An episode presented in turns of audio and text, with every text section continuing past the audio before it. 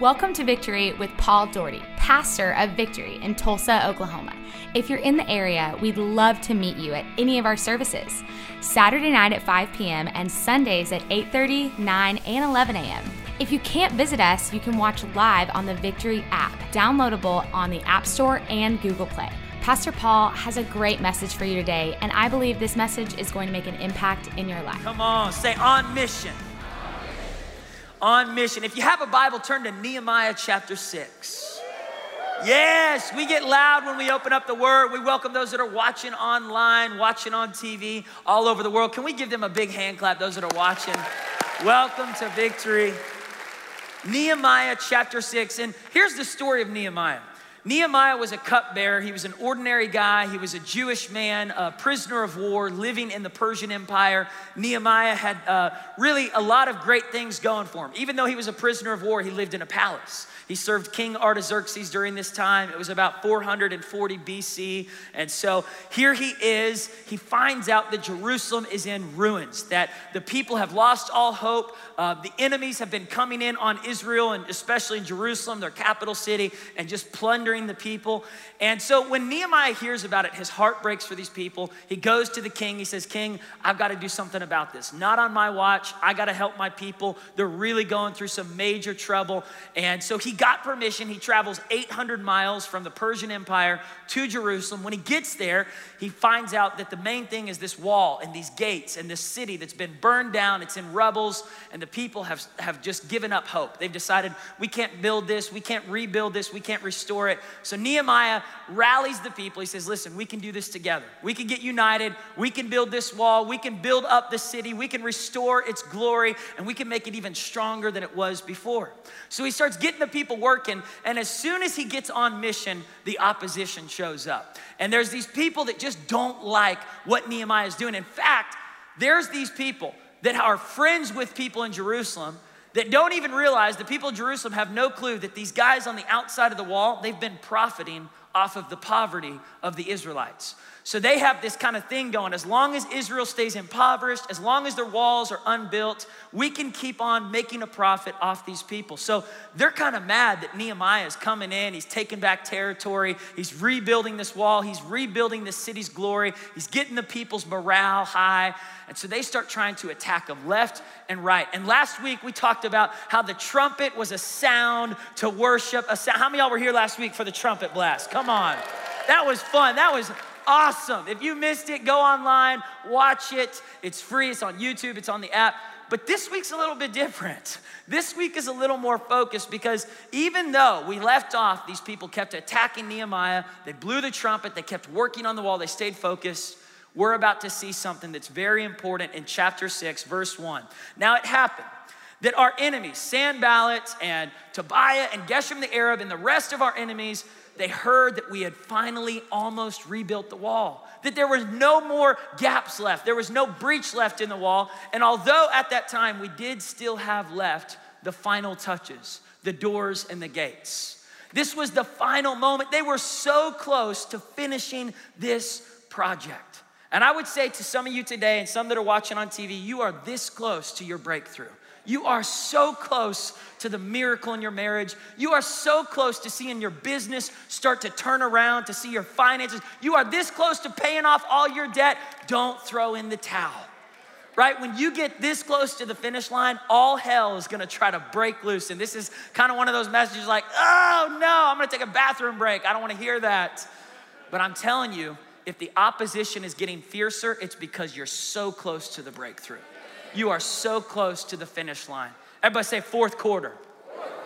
Come on, when I played football and we got to the fourth quarter, all of our guys on the sidelines, because I was on the sidelines, I didn't get to play much. I was third string quarterback. Come on. JV starter as a senior, was up? I'm just kidding. but we would lift up our hands and we would say fourth quarter. And that was a sign that we're gonna finish strong, that we're gonna get we're gonna leave it all out on the field. And can I say right now, even in this time in our year, we are in the fourth quarter. You started out January with some goals. You started out on a wall you were trying to build in your family, in your house, in your marriage, in your finances. You've been trying your best, but maybe you're tired. Maybe you feel like you've been opposed, afflicted, conflicted, tormented, disturbed. The enemy's been trying to stop you and weigh you down and stop you from reading your Bible. Here we are. There's three months left in 2017. How many y'all think this is a time to finish strong? All right, everybody say, finish strong. So they come at Nehemiah and they find out they're in, this is his fourth quarter. This is the final scene. In verse two, it says, So they came to me and they sent a message to me. They sent a little letter to Nehemiah. So someone comes and rattles Nehemiah's ladder and says, Listen, there's an anonymous letter that's been sent to you. Man, we love anonymous letters at church. Come on, somebody. How many y'all just love those anonymous letters? You like to send them. God bless you. they say, hey, listen, Nehemiah, there's some people that want to meet with you, and they, they say this right here Come, let's meet together at Shepherim in the plain of oh no. No, no to the oh no. Everybody say no, no to the oh no. Say oh no to the oh no. Some of us got to learn how to say no, no to the oh no's. This plain of oh no was a distraction from Nehemiah's focus. And there's a lot of plain of oh, Onos that are coming your way. For some of you married people, there's a plain of oh, Ono that's saying, Come on, just come over here. They don't have to know about it, just keep it a secret. There's a single in the room, and there's a couple of plain of Onos that are just calling your name. Let's get together. Come on, let's do what we know we shouldn't do, but we don't have to worry about it. We'll just repent on Sunday and keep doing it on Friday night. And everybody say no, no to the oh no. There's some things, you know what they are. Maybe it's a bottle, maybe it's a habit, maybe it's an addiction, maybe it's a prescribed drug that used to be something you used when you had pain, but now you use it all the time and you, you keep going to more doctors to get that same. There's things that are trying to distract you from your destiny, to distract you from your focus. And Nehemiah knew this thing was just a distraction. And he said, I knew that they weren't wanting to meet with me. They weren't trying to have coffee with me. They weren't trying to have lunch with me. It wasn't like, hey, let's hang out, let's go to the plain of Ono and play some golf. No, they wanted to kill me. They wanted to kill me. And there's certain things out there that are distracting you that if you go towards those things, they may not kill you, but they might kill your marriage. They may not ruin your life, but they might ruin your health. Maybe the plain of oh no for someone is the box of donuts at Daylight Donuts. That's just calling your name. But you made a commitment. I'm gonna get healthy. I'm gonna get strong. And you're going, No, Paul, bring back the trumpets. I like the feel good sermon. If I only preach feel good sermons every week, I wouldn't be a good pastor to you. I gotta give you the tough stuff sometimes. I gotta tell it like it is. There's something that's trying to distract you from your purpose. You say, well, what does health have to do with church? Come on, Paul. Your body is the temple of the Holy Spirit. Your health has everything to do with your spiritual life. In fact, just in the last service, I was talking to an elderly couple, and the husband in the last five months has lost 70 pounds, and his wife has lost 30 pounds. All because they took a principle from the Word of God, they put a scripture up in their house, and they focused, everybody say, focus they focused on that one thing we're gonna get healthy this year. And we're gonna hold each other accountable and we're gonna change the diet. We're not just gonna pray that God helps us lose weight, we're gonna get in partnership with God and not expect him to just cut the pounds off magically. If it was if there was a magic button to finish some of the things you need to finish, you would have finished them a long time ago. There's not a magic button. You got to stay on the wall. Nehemiah knew there's just some things that aren't going to distract me from focusing on the main things. So they kept coming to him. They said, Listen, Nehemiah, come on down here, come on down here. And look, this is the scripture I want to highlight today. Verse three. So I sent a text message back to them. I, I, left a comment on their Facebook wall. Come on, I, I slid a DM to them on Instagram. I let, I let them know where I stood. And I want you to say it with me I am doing a great work and I cannot come down. Say it again. I am doing a great work and I cannot come. You need to say it with an attitude. I am doing a great work and I cannot come down. You need to tell it to the donuts this week. I am doing a great work and I cannot come. You need to tell it to that person who's trying to distract you from your spouse. I am doing a great work and I cannot come down. What is that thing that God's called you to focus on this year? What is your wall? If you're taking notes, the title of the message today is The Weapon of Focus. The Weapon of Focus. Focus is a weapon, it can be used for good or for evil. If you study the historical uh, leaders and stories in the Bible, nothing was done without someone who lived with an extreme focus. Focus is a weapon. And if you were to look even just to the story of Hitler, I mean, Hitler started with just that simple focus to spread fascism across Germany, and then from Germany to Austria and Poland, and, and then across Eastern Europe. It was a focus, and that focus was a weapon for evil, right?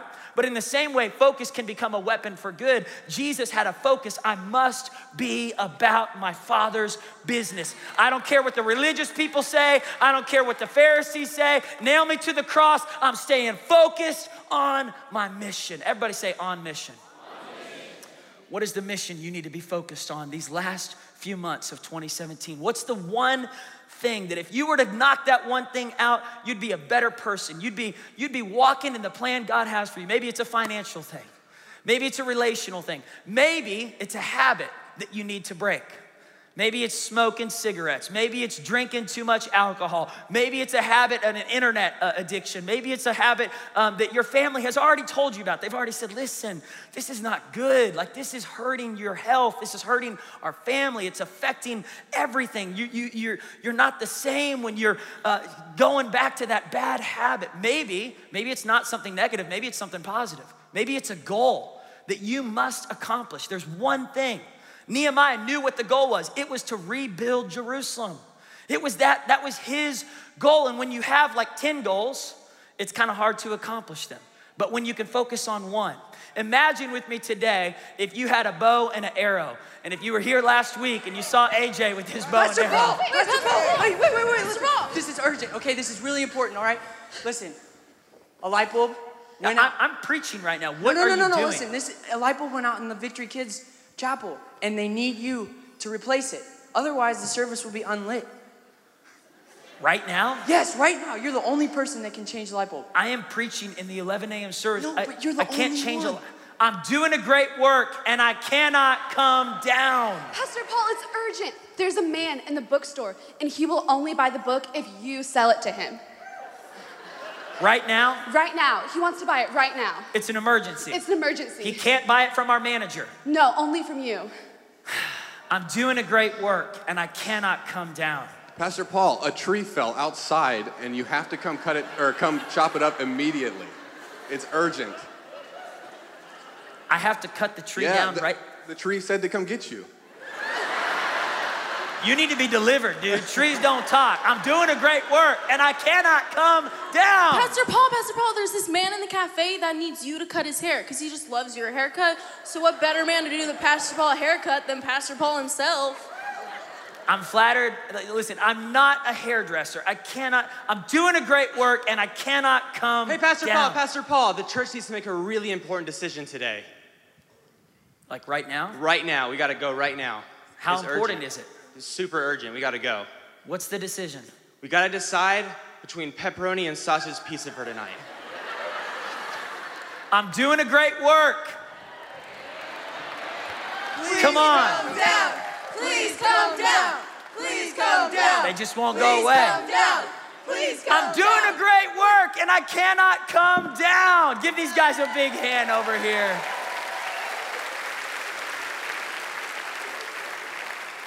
How many y'all can relate that there's distractions in your life on the daily basis? How many y'all say it's not just daily, it's hourly, right?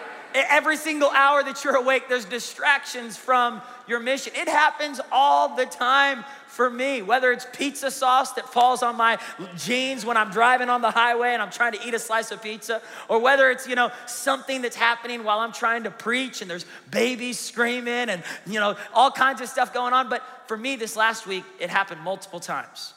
And uh, maybe it did for you too. How many of y'all feel like in the last week there's been some distractions that have tried to pull you off focus?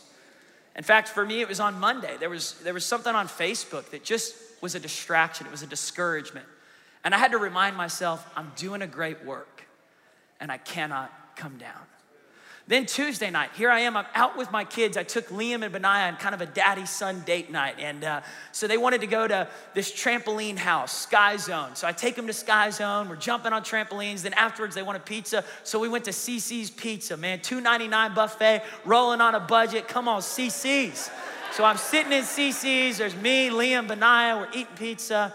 And all of a sudden, my phone starts lighting up and it's like news notifications, right? And so I, you know, look at something about, you know, Puerto Rico, something about the White House, something. Then there's another news, news notification about, you know, uh, uh, North Korea. And so I'm like, well, this is interesting. This is kind of important. Maybe this is urgent right now. And so I start reading the news stories. Next thing I know, I'm in my email. I haven't checked my emails in the last four hours, so I got to check my emails. Next thing, I'm on Instagram. I'm looking on Instagram, and after 15 minutes, I've gone down this spiral of distraction.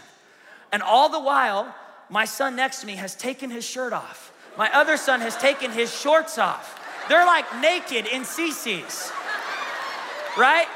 And they're rubbing pizza sauce across their chest and their face. They're just all boy, right? And by this time, I'm, I'm so glued on my distraction right here, my son is tapping my leg.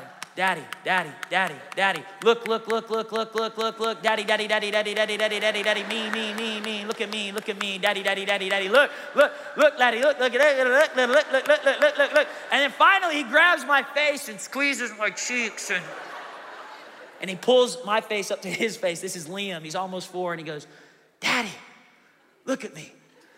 And I was like, hey. he was thankful to finally have my attention. And he said, Look what I found. And he pulled out a penny. And I said, That's awesome, Liam. But I felt this conviction in my heart. Because the things on my phone, Liam probably thought they were really important. He probably thought daddy must be taking care of some major, urgent emergencies to not be focusing on us on daddy's son night. But it really wasn't an urgent, important thing for me to be looking at. And I think some of us in this room can relate.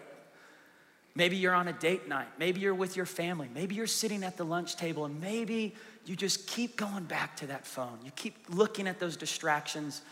And I'm not saying that we can't check our phone, but what if we put it down during that moment where we're supposed to focus on something that's important? You know what? I had to look at my sons that night, and the rest of the night, thank God, I was able to put my phone down and be present. And when I was tucking Liam in his bed, I had been thinking about this passage because I knew I was going to preach on it this week. And I just thought, I'm doing a great work, Liam. I'm doing a great work with you, and I cannot come down. Some of you need to look at your kids tonight when you're tucking them in bed, and you need to kiss them because they're still in your house. Maybe they don't want you to kiss them.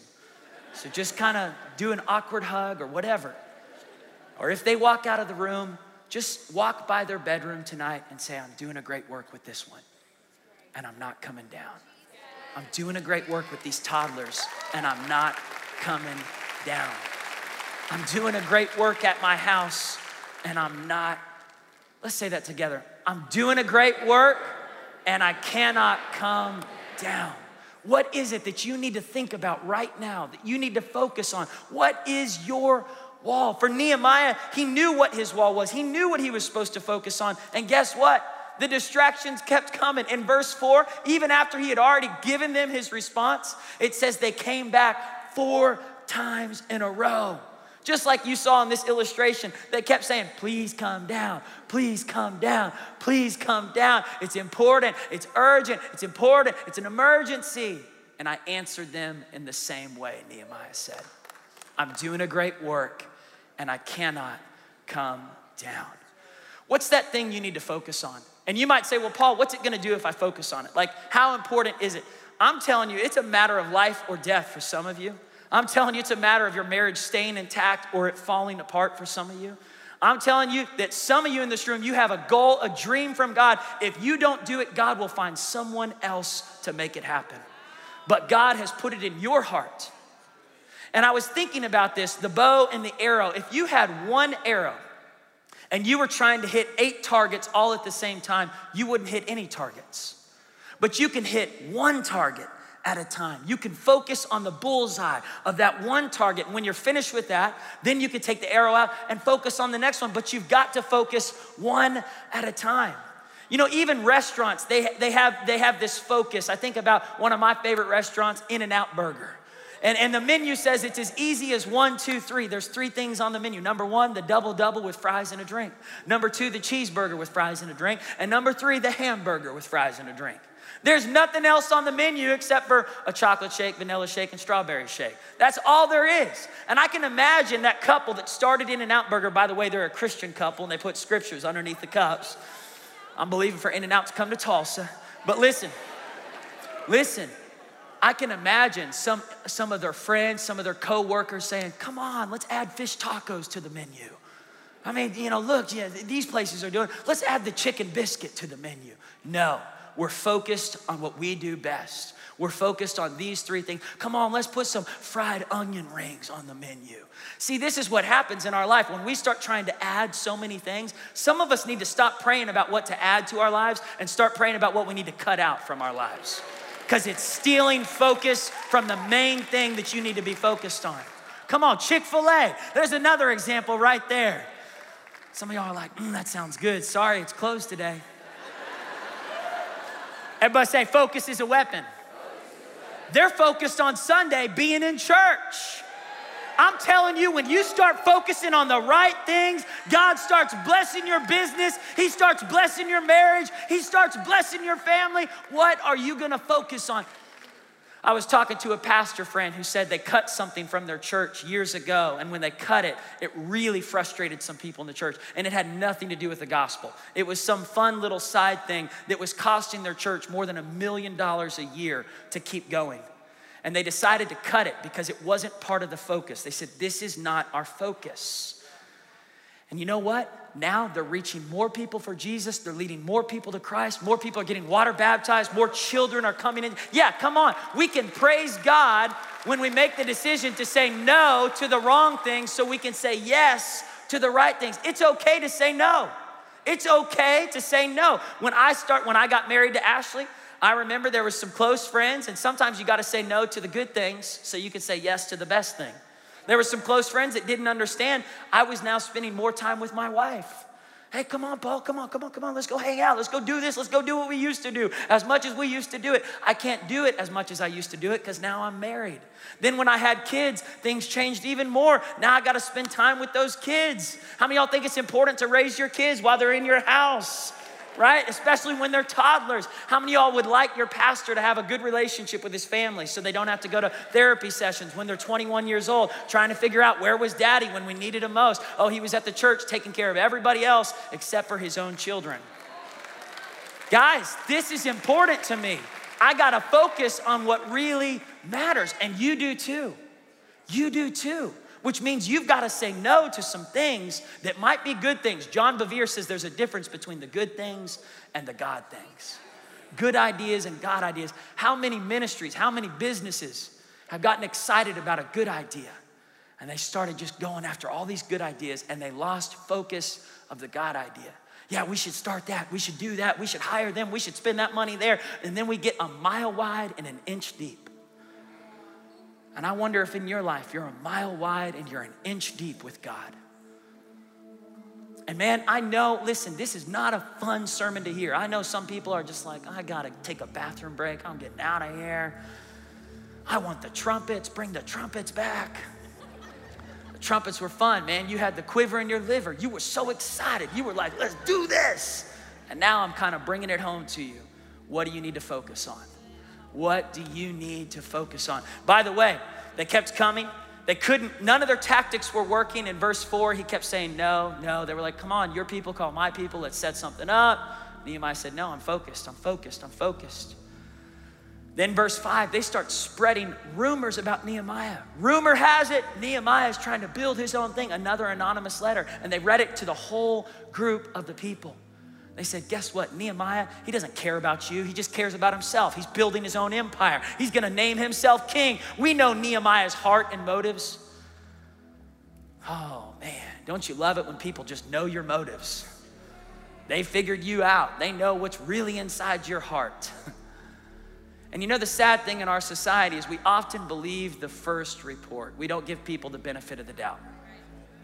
What if we stepped back and said, you know what, I'm gonna give some people the benefit of the doubt. I'm not gonna believe the first accusation I hear about someone. Don't believe all the news that spreads sometimes about every single thing out there. Half the time, it's, it's not even giving you even 25% of the actual truth.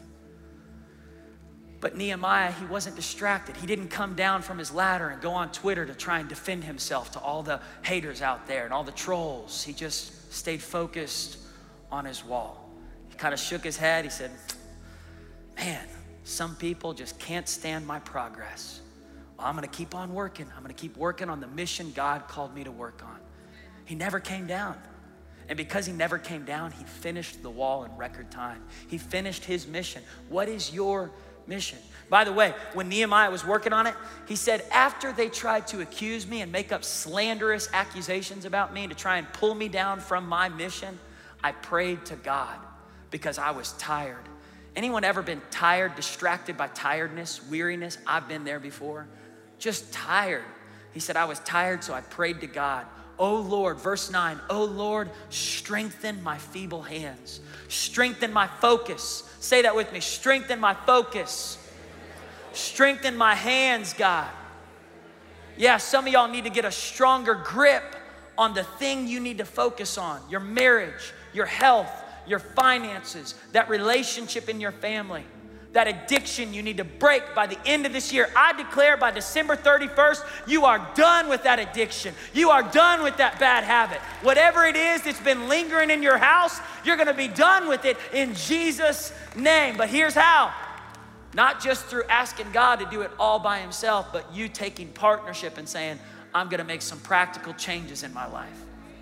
I'm gonna get rid of some pills that are sitting around in my house. I'm gonna empty out some bottles. I'm gonna throw the, the thing, whatever it is, I'm gonna throw it away. I'm gonna burn it up. I'm gonna make some very focused decisions in my life so that I can be the best me that God has called me to be.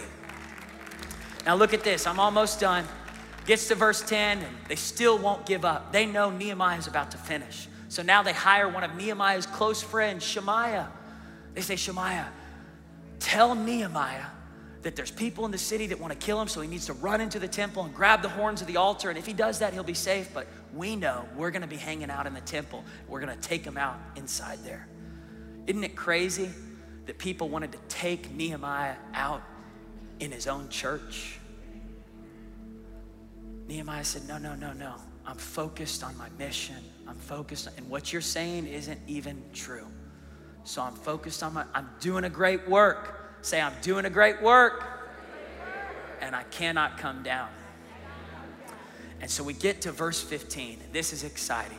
He says, Then finally, the wall was finished. The mission was complete on the 25th day of Elul in 52 days. That is miraculous. If you're looking for spectacular in the book of Nehemiah, you're gonna miss the supernatural because there are no blind eyes open or dead people raised back to life. But what happens is these ordinary people, unskilled worksmen, they get together, they get united, and in 52 days, they take rubble, ruins that had been sitting there for a hundred years, and they rebuild these walls to be glorious. The city of Jerusalem was beautiful because they stayed on mission. And so then we get to verse 16, and it says, When our enemies heard about this great work, and when all the nations surrounding Israel heard and saw what we had done, this is beautiful. This is amazing. God was shining the light on Israel, and He's shining the light on Israel again. They lost their confidence. The devil is about to lose his stronghold in your house. The devil's about to lose his power over your mind, over your marriage, over your family, over your purity, over those areas in your life where he's been wreaking havoc because you're getting focused. The devil's about to lose his grip on you because you're getting a grip on God. You're getting a grip on God's mission for your life. It says they lost their confidence for they recognized this work had been accomplished with the help of our God. When you get involved in God's mission, when you get focused, there is the greater the focus, the greater the impact. The greater the focus, the greater the impact. When you focus on God's mission for your life, God gets involved in your mission. When you get focused on God's mission, God gets involved in your mission. He helps you to accelerate the completion of it. So, what is it for you? What is it for you?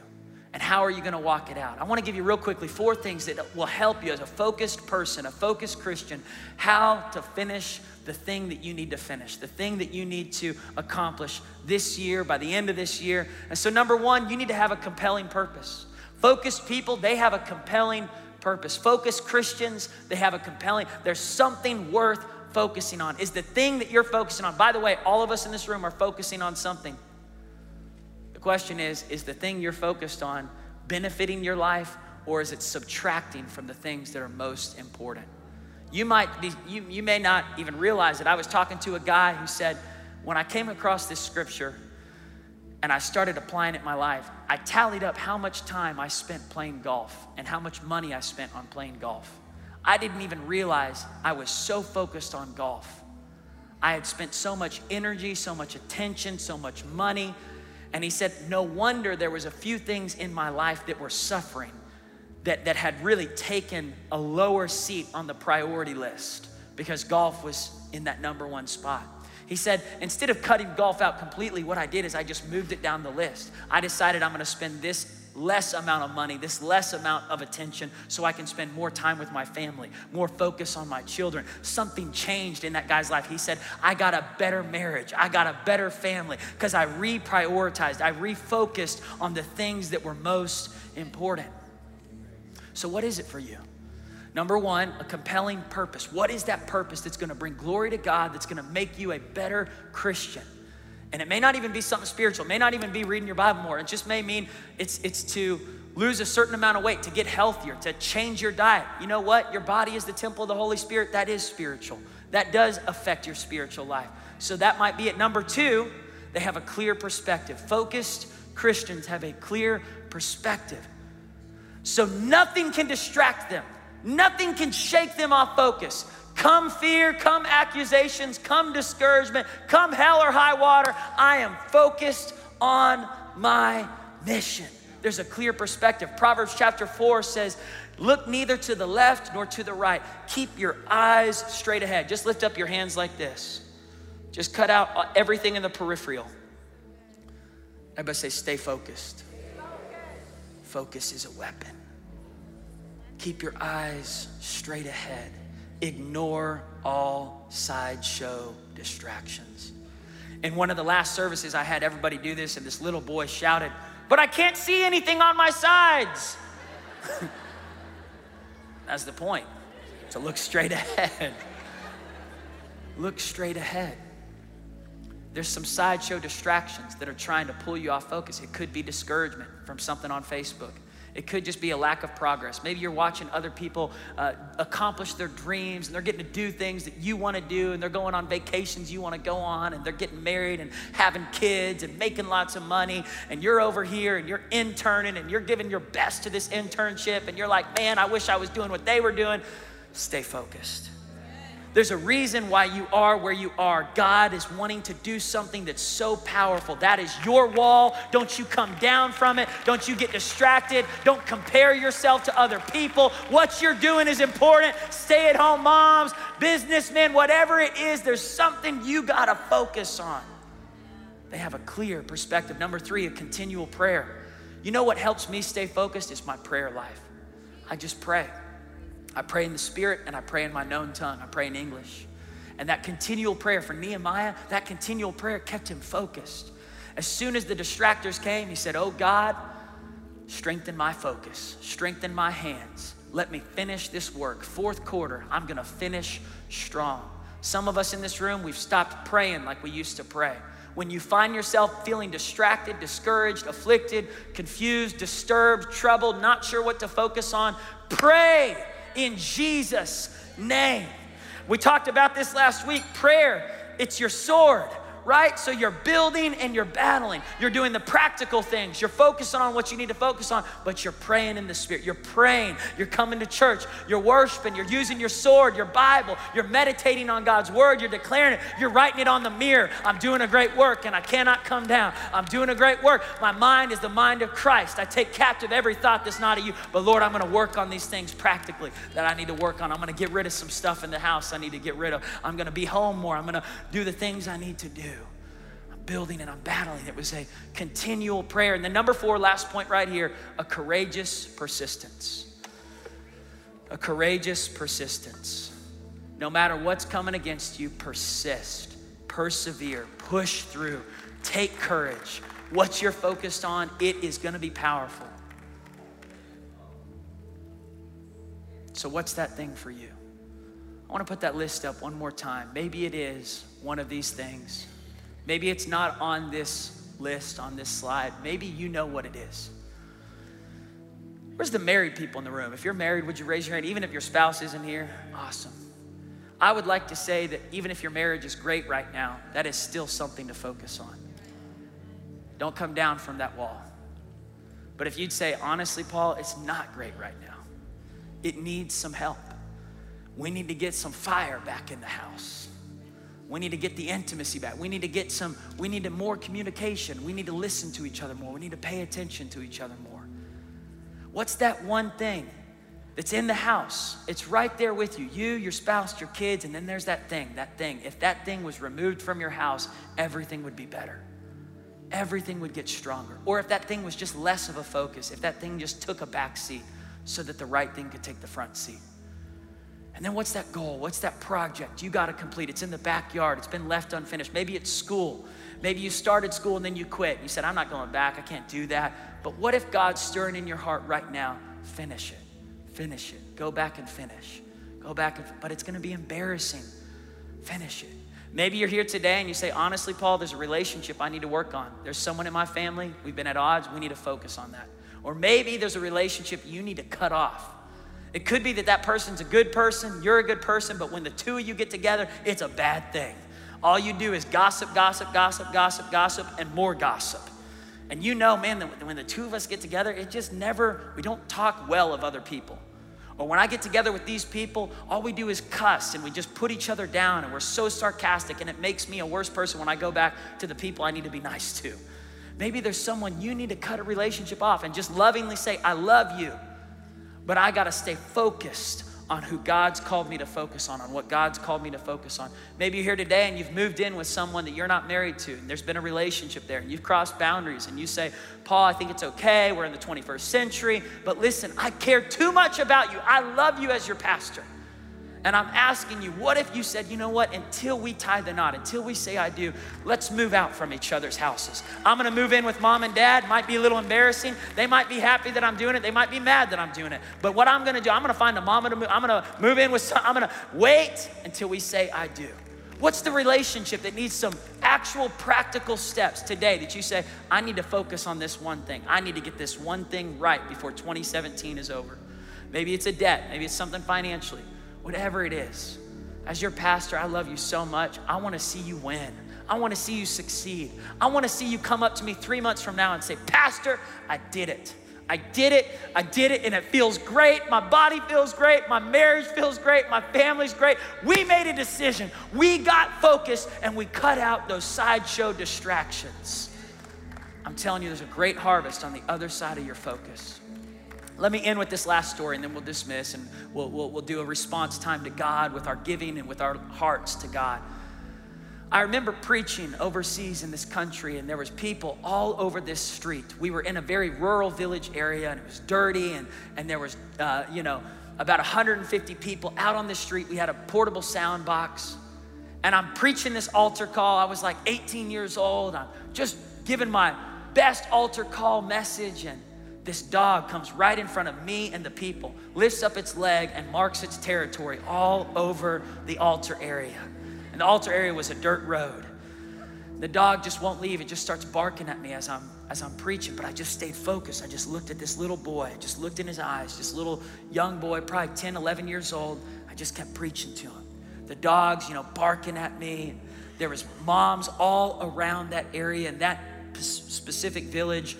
Um, they, you know, nursed their babies just out there. And so it was all over on the left and the right. It was just, you know what I'm talking about. It was just, everybody say, stay focused. All right? So I'm focusing on this boy. And I'm trying not to look anywhere else. Then this storefront right behind me is blasting this song. And it was an American song from some famous artist. And it was just loud. It was like he wanted to turn me down and turn his music up. And so we got our sound booth as high up as we can. And his music's blasting. But I just focused on that little boy. By the end of my 15 minute message altar call, I said, Who wants to give their life to Jesus? That little boy raised his hand and he prayed the prayer with me. And afterwards, yeah, isn't that awesome? That boy gave his life to Jesus in the midst of all that. Afterwards, he came up to me and he said, There was an interpreter there, and he was interpreting what the little boy said. The reason why I raised my hand at the end was because when that dog came and peed right in front of you, you didn't get distracted. You kept your eyes right on me. And then when there was all these other things going on and babies crying, we love babies crying in church. Me and Ashley, we got babies crying in church all the time, right? When our little boys cry. And so there's all these things going on, but he said, You focused on me. You didn't quit. You didn't stop. He said, That said to me that what you had to say was very important to you, so it must be very important to me. That's why I accepted what you were offering today. Can I tell you, your focus is a weapon? When you start to focus in on that thing you need to focus in on, you're gonna see a greater harvest in those areas in your life you've been believing for. Now, here's what I want us to do I want us just to close our eyes right now. No one moving, no one getting up, but just close your eyes in your seat right now. Ask God, God, what do you want me to focus on right now? What is that thing? What's the priority that I need to move up on the list and say that needs to become a greater focus for me? This month, in October, November, December, whenever you're watching this, that this is gonna become a greater focus. I'm gonna finish this thing. I'm gonna get rid of this bad habit. I'm gonna spend more time in my Bible. I'm gonna spend more time in prayer. I'm gonna get healthier, whatever it is. And then just talk to God for a moment. Say, God, help me to not get distracted. Help me to keep that focus that I'm doing a great work and I cannot come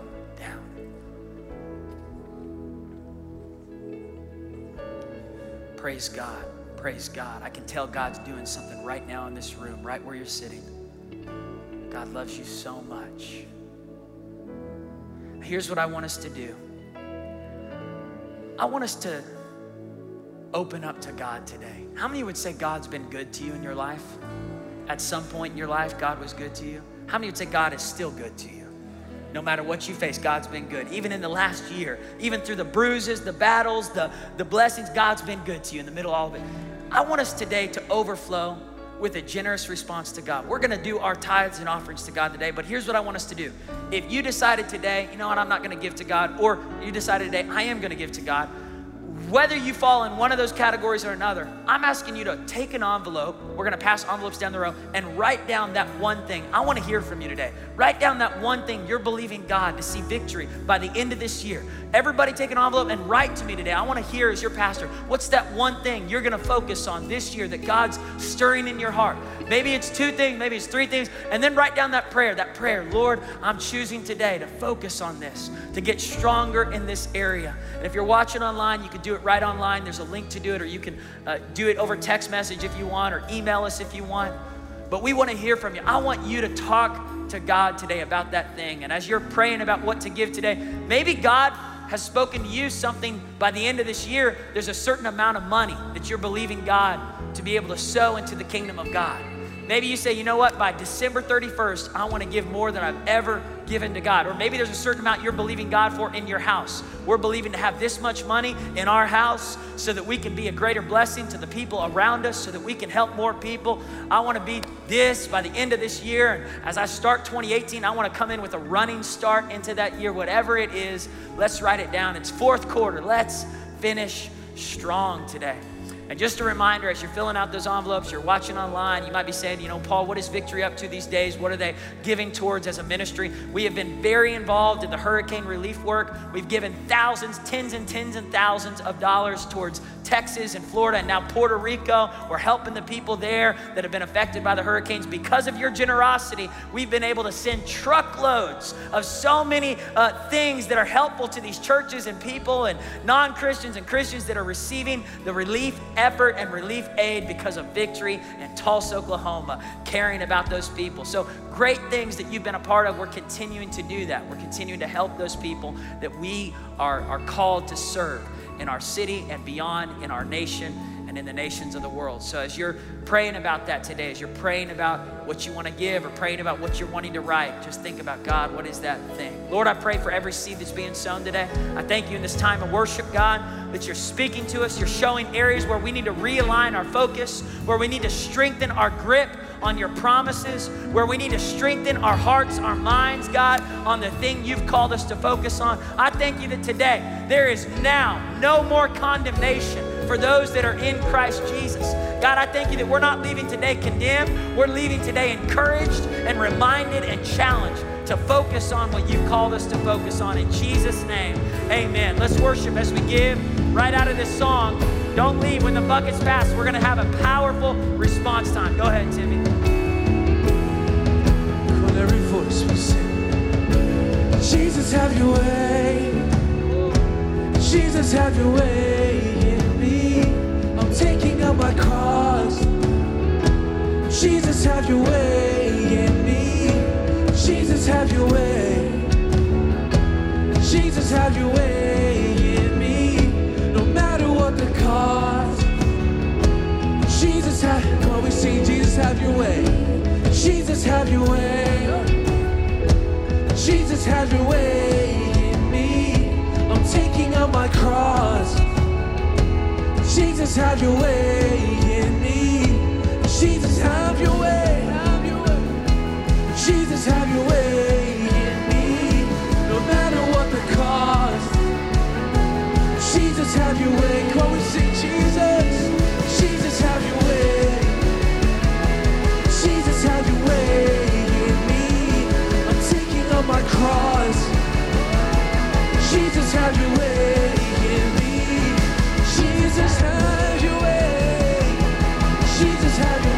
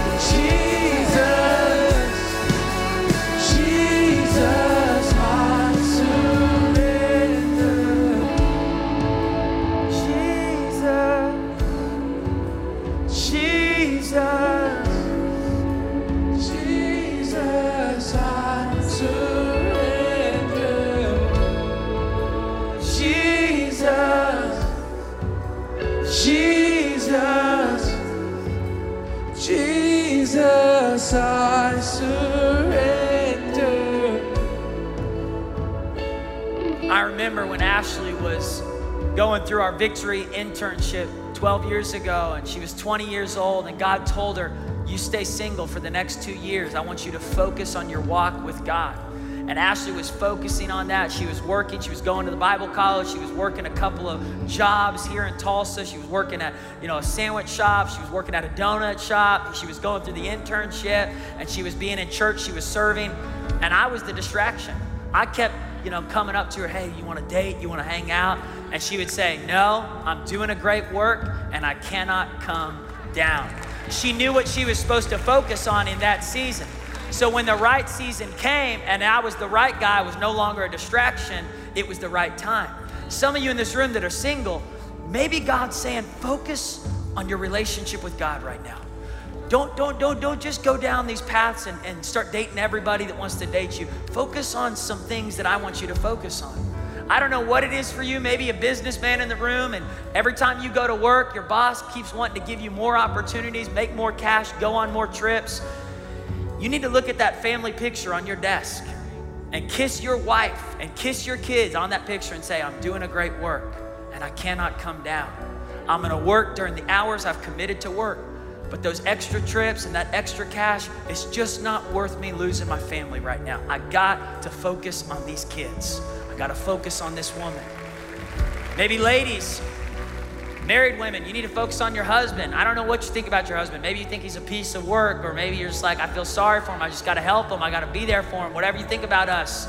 But you just say, I'm doing a great work and I cannot come down. There's something that God's saying, focus on that all over this room, if you say, you know what, I need to get refocused on some things, there's some goals I need to accomplish, there's some things before this year is out that I need to get refocused on, I want you to just leave your chair, come down to this altar right now, join me. You're a Christian, you've been saved, whatever it is, just come down. Single, married, couples, families, friends, saying, let's get focused this year. Let's get focused. I'm going to get focused. I'm going to finish strong. I'm going to get focused in my quiet time. I'm going to get focused on God's word. I'm going to get focused on getting healthier. I'm going to get focused on this dream. I'm going to get focused on this mission. I'm going to get focused on this relationship. I'm going to get focused in my marriage. I'm going to get focused on my kids. I'm going to get focused in Jesus' name, knocking out this debt. Whatever it is, just bring it to the altar. Bring your care, bring your prayer, bring your mission, and say, God, I choose that I'm doing a great work and I refuse to come down. I'm going to focus on what you want me to focus on. Timmy, can we go into that chorus again? As you're coming to this altar, let's sing this together.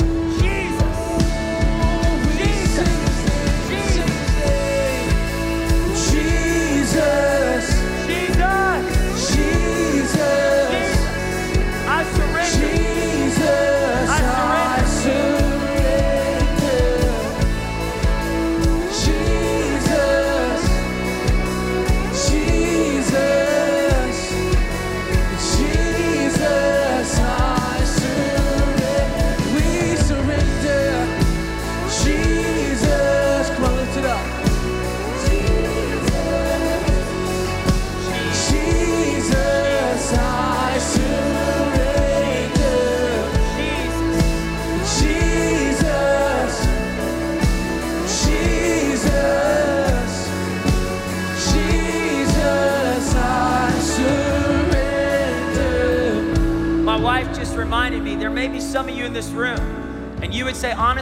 that first point that you talked about on what focused Christians do, that compelling purpose, I don't know what my compelling purpose is. I don't know what my purpose is. And we say it every week I'm here on purpose because I have a purpose. We're a purposeful church. But maybe you're here today and you say, honestly, I've been confused. I've been confused about what to focus on. What is my purpose? I want to pray for you today. Why don't you step out from your seat? Come and join us at this altar. Don't be embarrassed. Don't be ashamed. If you say, I need prayer to know my purpose, I need prayer to know what to focus on, I need prayer how to prioritize what's most important. And I need to hear from God today. God wants to speak to you, He wants to give you direction no matter what season of life you're in. Maybe you're a grandparent, maybe you're a parent, maybe you're divorced, maybe you're single, maybe you're a teenager, a college student. Whatever season of life, God's wanting to give you purpose in this season, focus in this season, knowing where to spend your time, your energy, your effort, your attention, and what to say no to and who to say no to so you can say yes to the right thing and the right person. Come on, if that's you, just come down to this altar. Lord, I just pray for every person out there that's searching for purpose, searching God for that focus, trying to figure out what to focus on. I pray for clear perspective. I pray for clear thoughts. I pray for clear vision. God, I pray they have the mind of Christ. If that's you and you've been confused, just put your hands on your head, on your temple, on your mind. Say, I have the mind of Christ. Help me, Jesus, to be focused on your purpose for my life. Confusion, you gotta go. Torment, you've gotta go. I speak clarity over my thoughts, over my heart, over my direction. in Jesus' name. Now, I want to pray today. You're here and you say, Paul, honestly, I'm not right with God. If Jesus was to come back and the signs of the times make it feel to me that he's coming back soon, if Jesus was to come back, would you honestly be able to say, I have truly surrendered to Jesus Christ. I've truly allowed Him to be Lord of my life. I'm right with God. If you can't say that, don't walk out of these doors today with condemnation. Walk out of these doors today with salvation. Say, Today, I'm surrendering completely to Jesus. If that's you, just raise your hand today. Yeah, come on, Jesus. This is your day. This is your moment. Anybody else? Yeah, I see another hand. Any more hands over here? Yes, sir. Yes, ma'am. Yep, over there in the back. Anyone else? Raise your hand today. You're saying, I'm walking out of these doors today with salvation, with transformation. I'm surrendering completely to Jesus. Write my name in the book of life, God. Yes, sir. Come on, that is powerful. That is powerful. Now I want to invite us all to pray this prayer together and to mean it with all our hearts. Those that raised your hands, this is your declaration. Everyone else, this is our declaration with them together. Say, Jesus, I surrender to you. I'm all yours. Thank you for dying on the cross for me, raising from the dead to give me eternal life. I confess you, Lord, as my Savior. I repent of sin and I receive your forgiveness. Help me, Jesus, to focus on what you want me to focus on. Your kingdom come, your will be done in my life as it is in heaven. In Jesus' name, amen and amen. Come on, give God praise today. I love you, Victory. Thank you for listening to Victory with Paul Daugherty. If you're in the area, we'd love to meet you at any of our services. Saturday night at 5 p.m. and Sundays at 8:30, 9, and 11 a.m. If you can't visit us, you can watch live on the Victory app, downloadable on the App Store and Google Play. Remember, your best days are right in front of you.